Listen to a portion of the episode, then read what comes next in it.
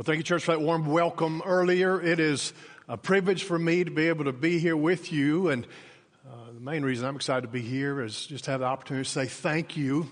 Uh, as your pastor was talking about uh, the IMB and the church's support of the IMB, it's not lost on me that I have the privilege today of being in uh, not only one of our best partnering churches in the state of Louisiana, but literally across the 50,000 churches of the Southern Baptist Convention, you're right there at the top. Uh, your giving uh, is an incredible blessing. Very few churches are as generous as your church is to support uh, our more than 3,500 missionaries and the 2,700 kids who are part of those missionary families who served last year in more than 120 countries of the world. Uh, your prayers for them uh, those of you who have taken mission trips and worked alongside of them, or you're planning to do that, uh, every investment that this church makes is such an incredible blessing. And I want to say thank you for it. Pastor James, thank you for your leadership. Uh, I know that that has a lot to do uh, with uh, the direction of a church and what the church invests itself in. Uh, I've known your pastor for several years. I actually got to know him through his father. His father was a very dear friend to me and uh, such a blessing in many ways in my life and to be able to uh, always uh, catch up on what was going on with brother james uh, through his dad uh, is something that, that i miss but i'm so thankful uh, that the lord has led him and kim here to serve with you and to serve you. Aren't you thankful today that the lord has a good pastor leading your church? Amen I've spent the last, I don't know, 12 or 15 years uh, preaching at a different church almost every Sunday, uh, somewhere across uh, the country. Uh, and to be uh, in a church where uh, I hear the pastor all morning bragging on the church, as every conversation he and I have had, he's, he's taken the opportunity to do that. And, and to know that the Lord is using you together is such a tremendous blessing to me, and I'm grateful for it. Uh, this morning, I want to focus to be uh, on the work that we're doing together. So let, let, me, let me tell you, I've, I've, given you the number of countries that the IMB worked in last year. Let me add a couple of things to that, just with regard to the impact that you're making as a church through the IMB. In those 120 countries where we worked, we had the opportunity to share the gospel last year with more than half a million people. Of those who heard the gospel, there was 178,000 who believed it and who came to faith. And of those 178,000 new believers, 102,000 uh, followed through with believers' baptism. And there was actually last year 21,000 new churches started around the world. Uh, so it's an incredible work that we're all a part of, and, and uh, the, the scope of that, the magnitude of that work is only possible because churches like yours across uh, the convention uh, have dedicated themselves to it and are committed to working together. There's opportunities for you, uh, as I mentioned, you know, praying, giving, going on volunteer trips, but the IMB is growing again in terms of sending missionaries. And so if you're a student looking for somewhere to spend a semester or a summer, uh, you could serve on one of our IMB teams uh, overseas. Mike Lazenby, uh, one of our team members, is in the fellowship hall uh, after the service this morning. He can talk to you about what that would look like. Young people under the age of 30, married or single, no kids yet, uh, you can serve two years through our journeyman program, fully funded by the generosity of churches uh, like First Baptist. We're sending career missionaries all over the world today, and, and uh, if someone uh, senses the Lord calling you uh, to explore that or to do that, we'd love to talk with you about that. We're sending retirees. Uh, if the Lord has put on your heart using some of your retirement years to make an eternal difference for Him, We'd love to talk with you. It doesn't really matter what your uh, line of work has been. Maybe you're a retired doctor or nurse or school teacher, IT technician, police officer. Listen, we can even use retired attorneys at the IMB. So whatever your work has been, we'll find a way to use it somewhere around the world. So please uh, connect with us if the Lord has placed uh, any leading in your life at all with regard to getting the gospel to the nations and, and turning our attention to that today and really focusing in on why what we're doing together is so important, we're going to look at a passage of scripture in Romans 3. While you're turning there, we'll be reading verses 9 through 18, or you're clicking your device on, or whatever that looks like, uh, or you can just, in a few moments, probably turn your attention to the screen, uh, I, I, want to give you a, a, bit of the context for this passage. Uh, of course, the Apostle Paul uh, was the one who penned Romans. It's God's word to us. God gave him the words uh, to write. Uh, but as, as Paul, under the inspiration of the Holy Spirit, uh, was writing, there's a lot of, a lot of things he deals with in the book of Romans. It's a very rich and deep book. And Paul gives great clarity to the gospel and to the role of the church and the history of God at work. But one of the things that Paul addresses here, as well as in other uh, of his letters, uh, is, is a very personal matter for him. Paul was a Jew, an Israelite. And one of the things that Paul will address is, is the, the state of his own people, the Jews. Uh, one of the questions that he wrestles with is in light of the fact that most of the Jews had rejected Jesus as the Savior. And yet, the Old Testament is packed full of promises that God makes to the Israelites, to his covenant people. But with the Israelites rejecting Jesus, what becomes of all those promises? Will those promises still be kept? And ultimately, Paul will conclude yes, because God keeps every promise that God has ever made. Uh, God's not a liar, God does what God says he'll do. But Paul will also make clear, and this really brings us here to Romans 3, this fact that regardless of what God has promised to do through the Israelites or any other people, that gives. Uh, no cover, if you will, for any person's responsibility for their own sin and shortcomings and for what they do with Jesus. And so it, it's, it's that that Paul's focusing in on here and, and states just so clearly in Romans 3. Picking up in verse 9, he asks, What then? are we any better off? Of course, he's talking about the Jews. Are, are, are the Jews any better off? Because they're God's covenant people and he's made all these promises to us. And he says, not at all. For we've already charged that both Jews and Greeks, that is, everybody else who's not a Jew, are all under sin. As it is written, verse 10, there is no one righteous, not even one. There's no one who understands. There's no one who seeks God. All have turned away all alike have become worthless. There is no one who does what is good, not even one. Their throat is an open grave. They deceive with their tongues. Viper's venom is under their lips.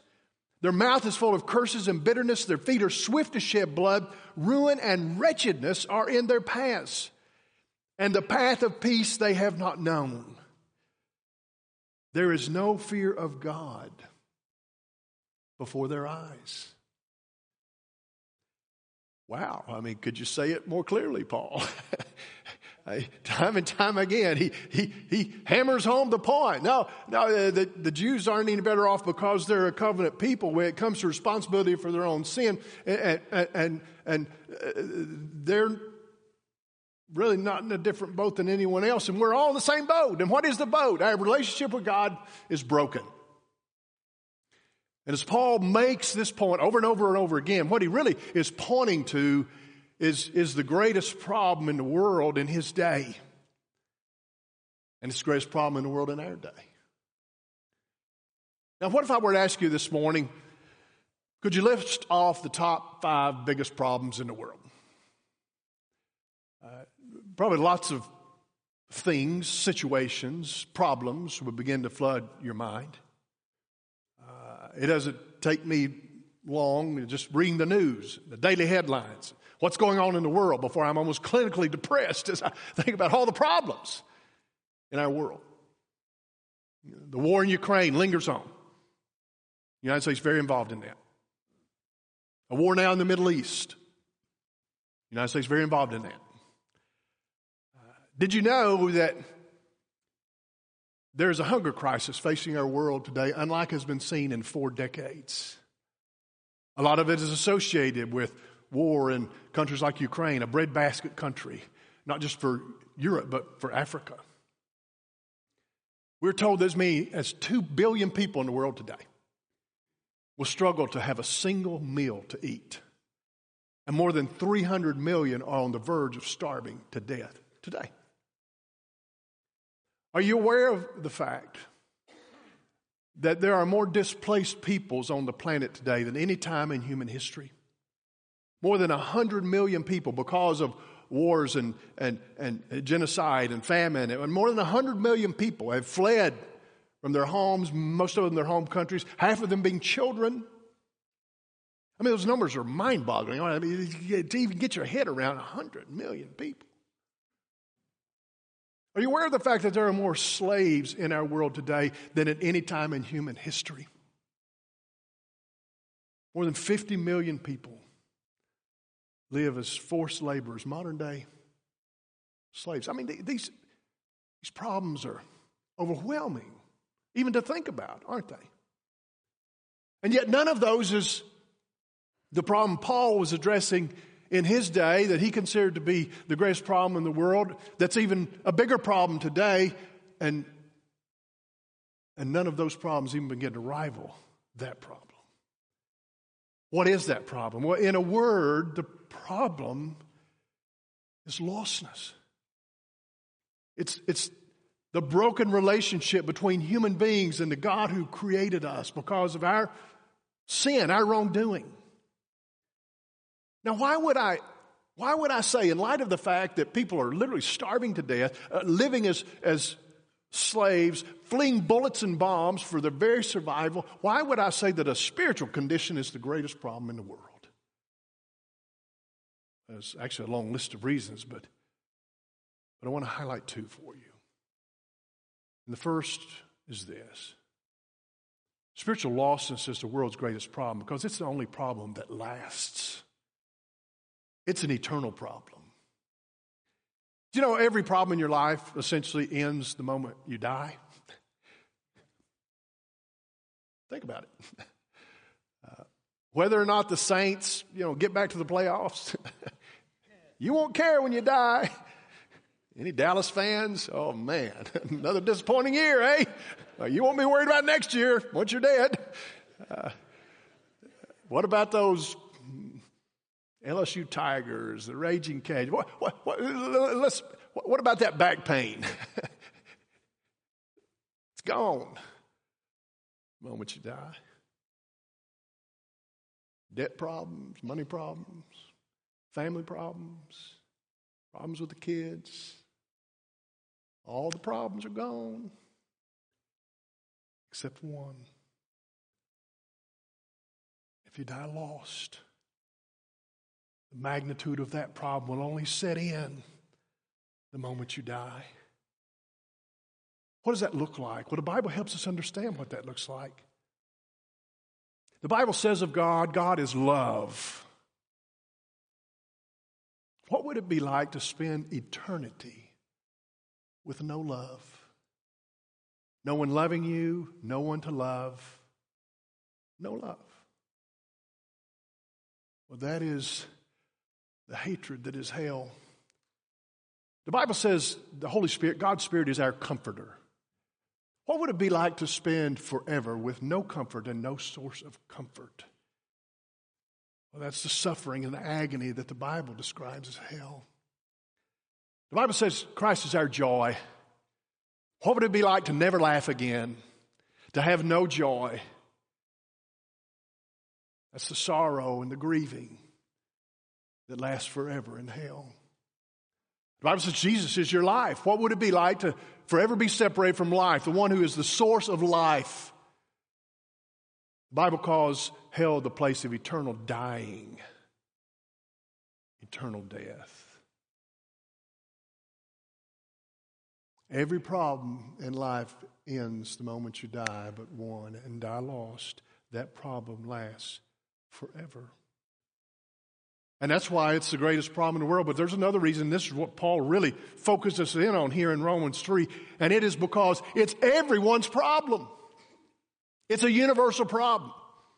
No one is excluded from having this problem. It includes us all. In fact, no less than, than nine times, Paul states that and restates it and restates it in the verses that we've read.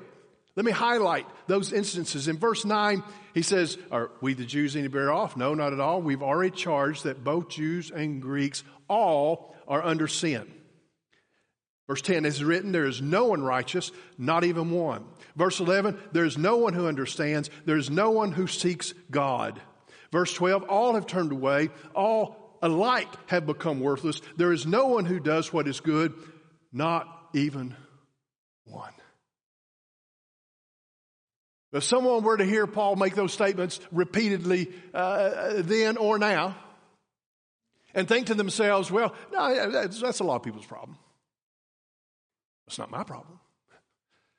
Paul's going to use an illustration to, to sort of seal the deal, if you will. It's the same illustration that James uses in James chapter 3, where James, in essence, says, you know, we, we, we, we all fallen short, and for evidence of that, just consider your tongue. just think about the words uh, you say. And, and, and Paul does the same thing here. If he were with us today, he might say, Oh, you don't, you, when I talk about uh, a broken relationship with God, when I talk about sin, the fact you've done wrong, you've offended God, you don't think that's you. And Paul might suggest to us, if he were with us today, why don't you record yourself talking for a little while and play it back? And then you'll know. It's you too. It's an interesting article I ran across uh, a few months ago. Uh, article by a fellow by the name of Jonathan Haidt, H A I D T. Uh, I was fascinated by the title of the article. I thought I need to read that article. Uh, the article was entitled, Why the Past 10 Years of American Life Have Been Uniquely Stupid. I need to see what that guy has to say. Well, as I began to read the article, I was fascinated by the fact that it's not a preacher, it wasn't necessarily a religious article, but, but the guy begins to use a Bible illustration to make a point that he's trying to make about American life and about social media. And the illustration he uses from the Old Testament. It's the story of the Tower of Babel. Do you, you, remember, you remember, the story of the Tower of Babel?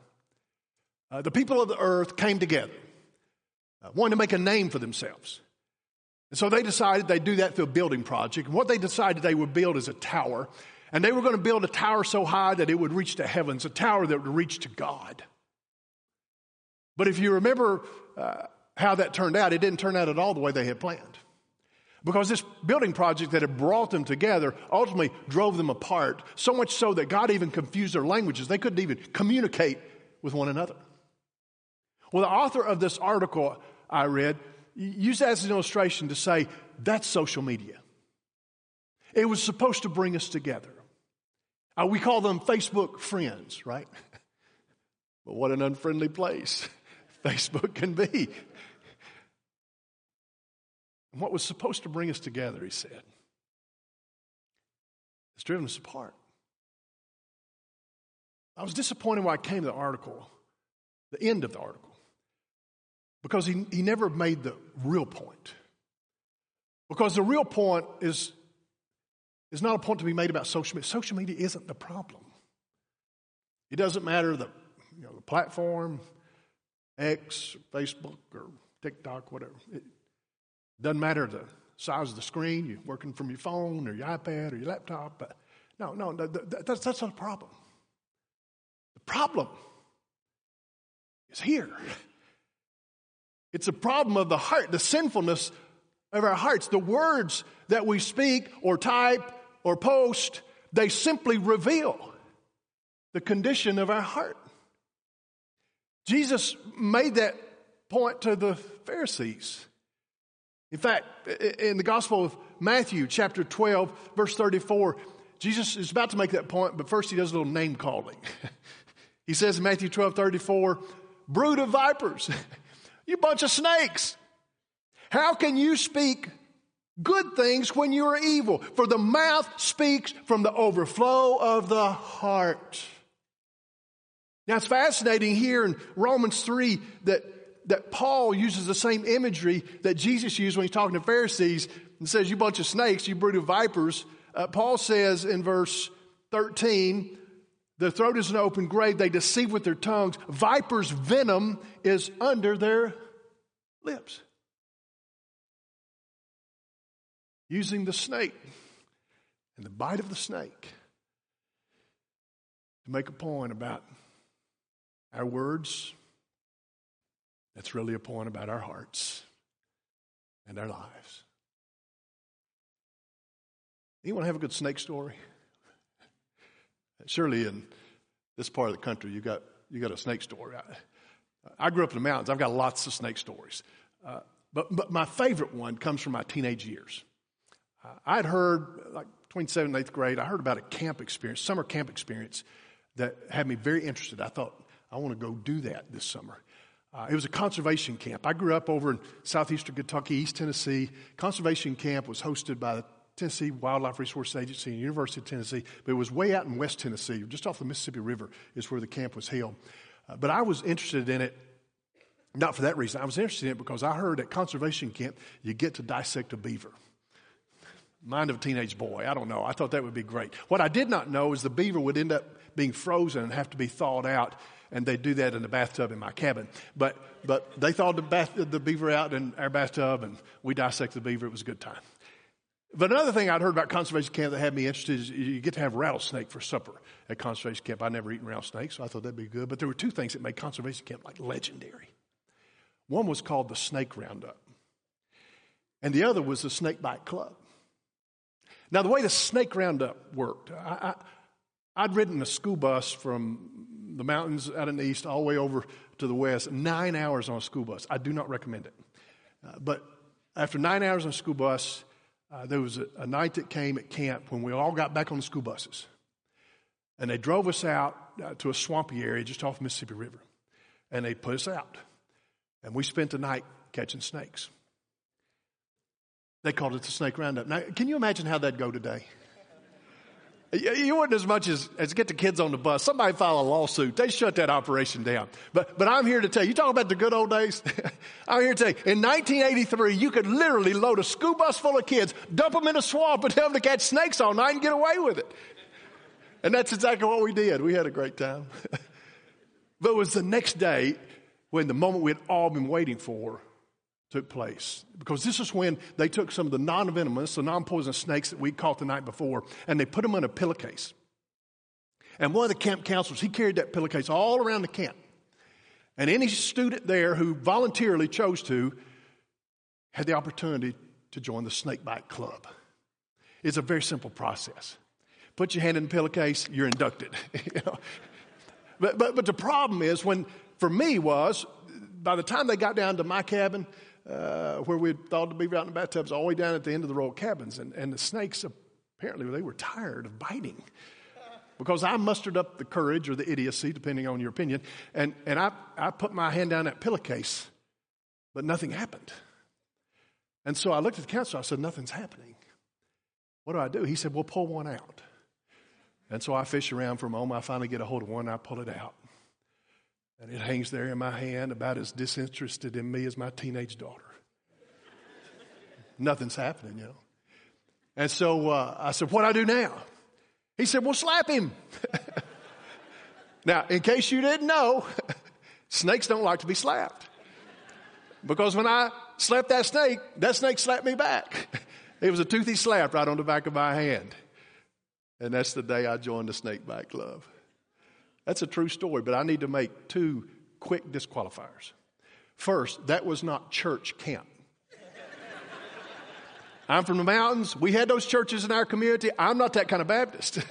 this was conservation camp. But the other thing you need to know is I was actually already a member of the club. In fact, I was born a member of the Snakebite Club. What do you mean? You know, the Bible's filled with stories of snakes and serpents and references, even like we've seen here in the words of Jesus, the words of Paul. But the first is the most significant. It's all the way back at the beginning. The book of Genesis, you remember that one, don't you?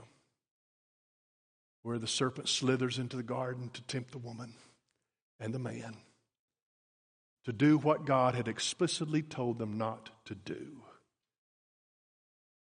And they did it. That's called sin. And from that moment, the world changed. When sin entered the world, the world changed. We call it the fall. What did that look like? God, because of sin, cursed the world. And he cursed the serpent. And he cursed the man and he cursed the woman. It was the consequence. But, but not just Adam and Eve. Read Genesis 3 and you'll see every generation that was to come would bear the curse of Adam. And it's been true. You see it in the very next generation as Adam and Eve's son kills their other son. Lostness, consequence of sin, a broken relationship with God. It entered the world at the moment that sin entered the world. And it was the greatest problem in the world from that moment until this moment. There's no greater problem. How great is that? It's a, it's a bigger problem today than it's ever been. Well, why would I say that? Well, a research team at the IMB gives me an updated figure each year.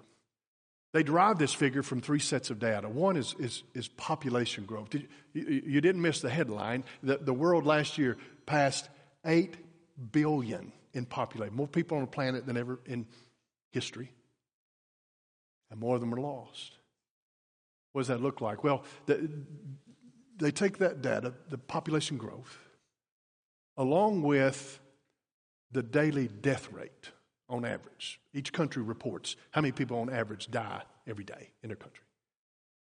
And from that, we get a global death rate. And there's another set of data that they factor in, and it is what do people claim to believe? What is their religion? Who do they follow? And from those three sets of data, what they're able to tell me is the number of people who, on average, die every day around the world, having given no indication that they have heard the gospel, or if they have heard it, that they believed it, that they're a follower of Jesus. They've been born again, they've been saved, and they're going to heaven. That number from last year to this year took its largest jump in human history. And it is the case that today, 173,451 people will die. They'll enter eternity having given no indication that they've heard the gospel or if they've heard it that they believed it, that they've been saved. And that number will be repeated tomorrow and the day after that and the day after that. And the number, in fact, grows every day. We just update it once a year, but it grows every day. 173,451 people die lost every day. There's no greater problem in the world than that problem. If you were to ask me why First Baptist Church exists, I'd tell you this.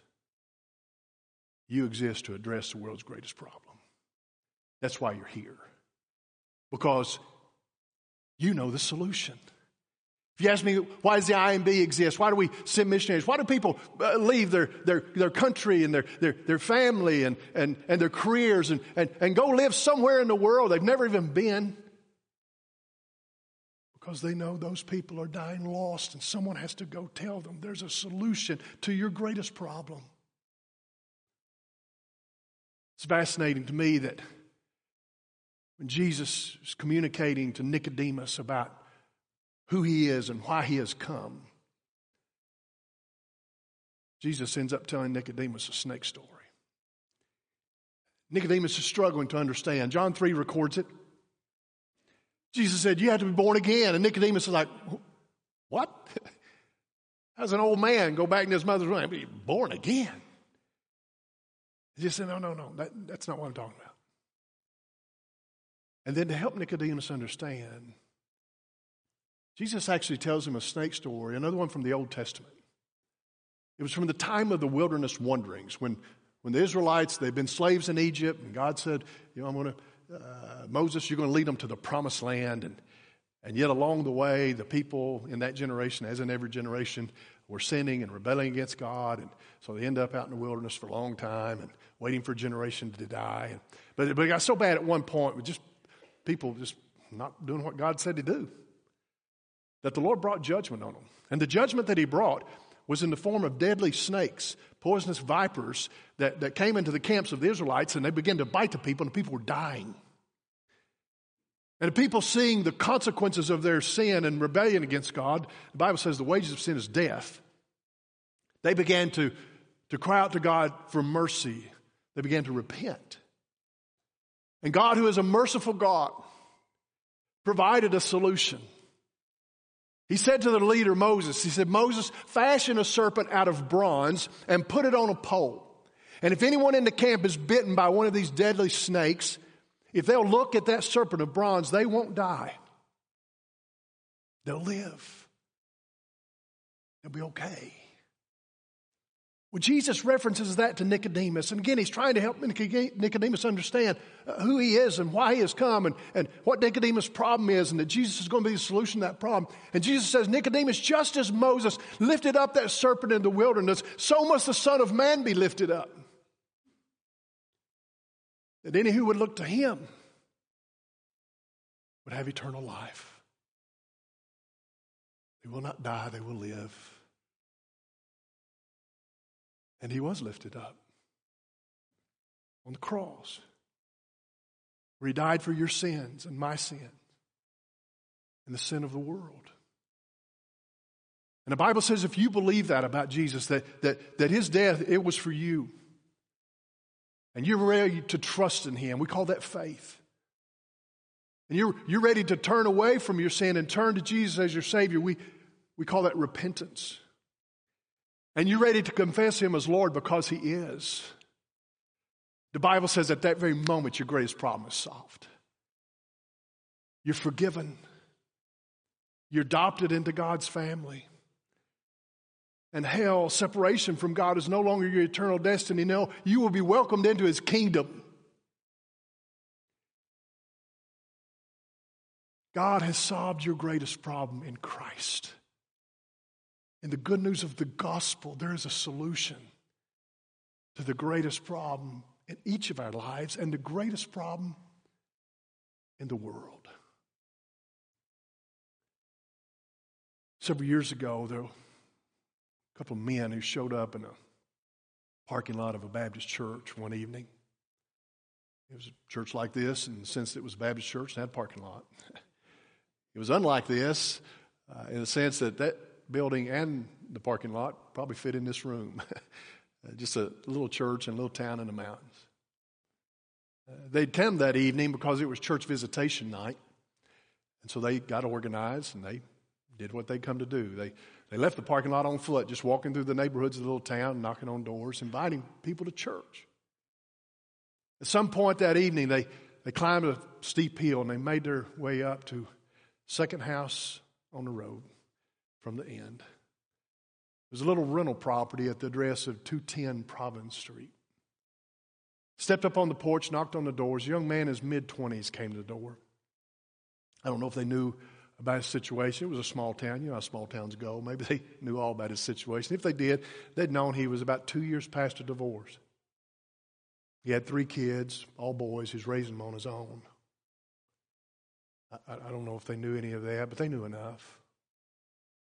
They knew people not in church need to be in church. They knew broken families need the Lord. And the greatest problem in every person's life, Jesus is a solution to. And so when my father came to the door,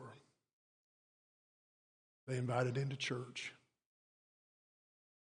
He accepted their invitation and somehow the next Sunday managed to get three rowdy boys ready on his own. And he took us to church. We went back the Sunday after that, and the Sunday after that, it soon became the pattern of our family. And, and we found at that church the same thing I found when I pulled into the parking lot here. We found a church family that welcomed us, and that loved us, and that shared the gospel with us. Fast forward a few years, I guess I was four when we first started going to church.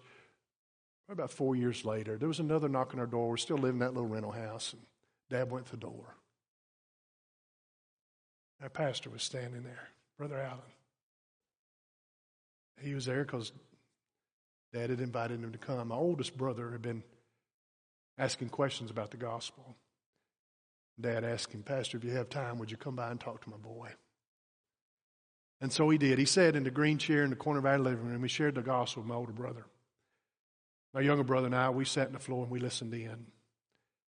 Brother Allen got three for one that night. As we put our trust in Jesus, we're saved. Baptized together just a few weeks later in the baptistry of the Little First Baptist Church of Jellico, Tennessee. I can't tell you how thankful I am for a couple men who cared enough about their neighbors to knock on our door and invite our family to church. How thankful I am for, for a pastor who, like your pastor, it was his greatest joy to share with someone how to be saved. How grateful I am for a church that knew why it was there. Now, grateful I am to be in a church like that today. I don't think you'd have to go far out of the parking lot here to find a lost man or woman, boy or girl, a broken family, someone still carrying the greatest problem, to which you know the solution. Get on a plane with us at the IMB, we'll show you billions of people like that. That's why you're here. The world has a problem, but you know the solution. It's the gospel. And God has put you here to share it. Don't forget that. Don't forget why you're here. Let me invite you to stand. As we come this morning to a time of commitment, it might be that as you've reflected upon what the Bible says here in the book of Romans, that you've come to realize you're still carrying around your greatest problem because you've not yet put your trust in Jesus and had that problem solved. But you're ready today. In just a few moments, we're going to sing a song. There'll be some spiritual leaders in the church who'll be standing here. And, and if you're ready to make that commitment, I, I want to invite you to step out, come forward, share that news with us. Let us celebrate with you. Maybe you have questions. What, what, what does that take? What do I need to do? They can answer those questions. That's why they're here. Maybe you're here today and you've already made that commitment, but but you're ready to be a part of a church family uh, that knows why it's here. I know they'd love to talk with you about what that would look like for you to be a part of First Baptist Church. Or maybe today you sense the Lord calling you to give your whole life to addressing the world's greatest problem. You sense a call on your life to ministry. You may or may not know specifically what the Lord is leading you to do. You may sense a call in your life to missions. You're ready to go to those who will never hear unless a missionary goes. I'd love to talk with you about that. However, God is dealing with you in these moments. It's, it's an invitation that, that the church is extending, but it's not our invitation. It's not my invitation. The Lord is one who invites. Respond to Him and come share it with us as we sing.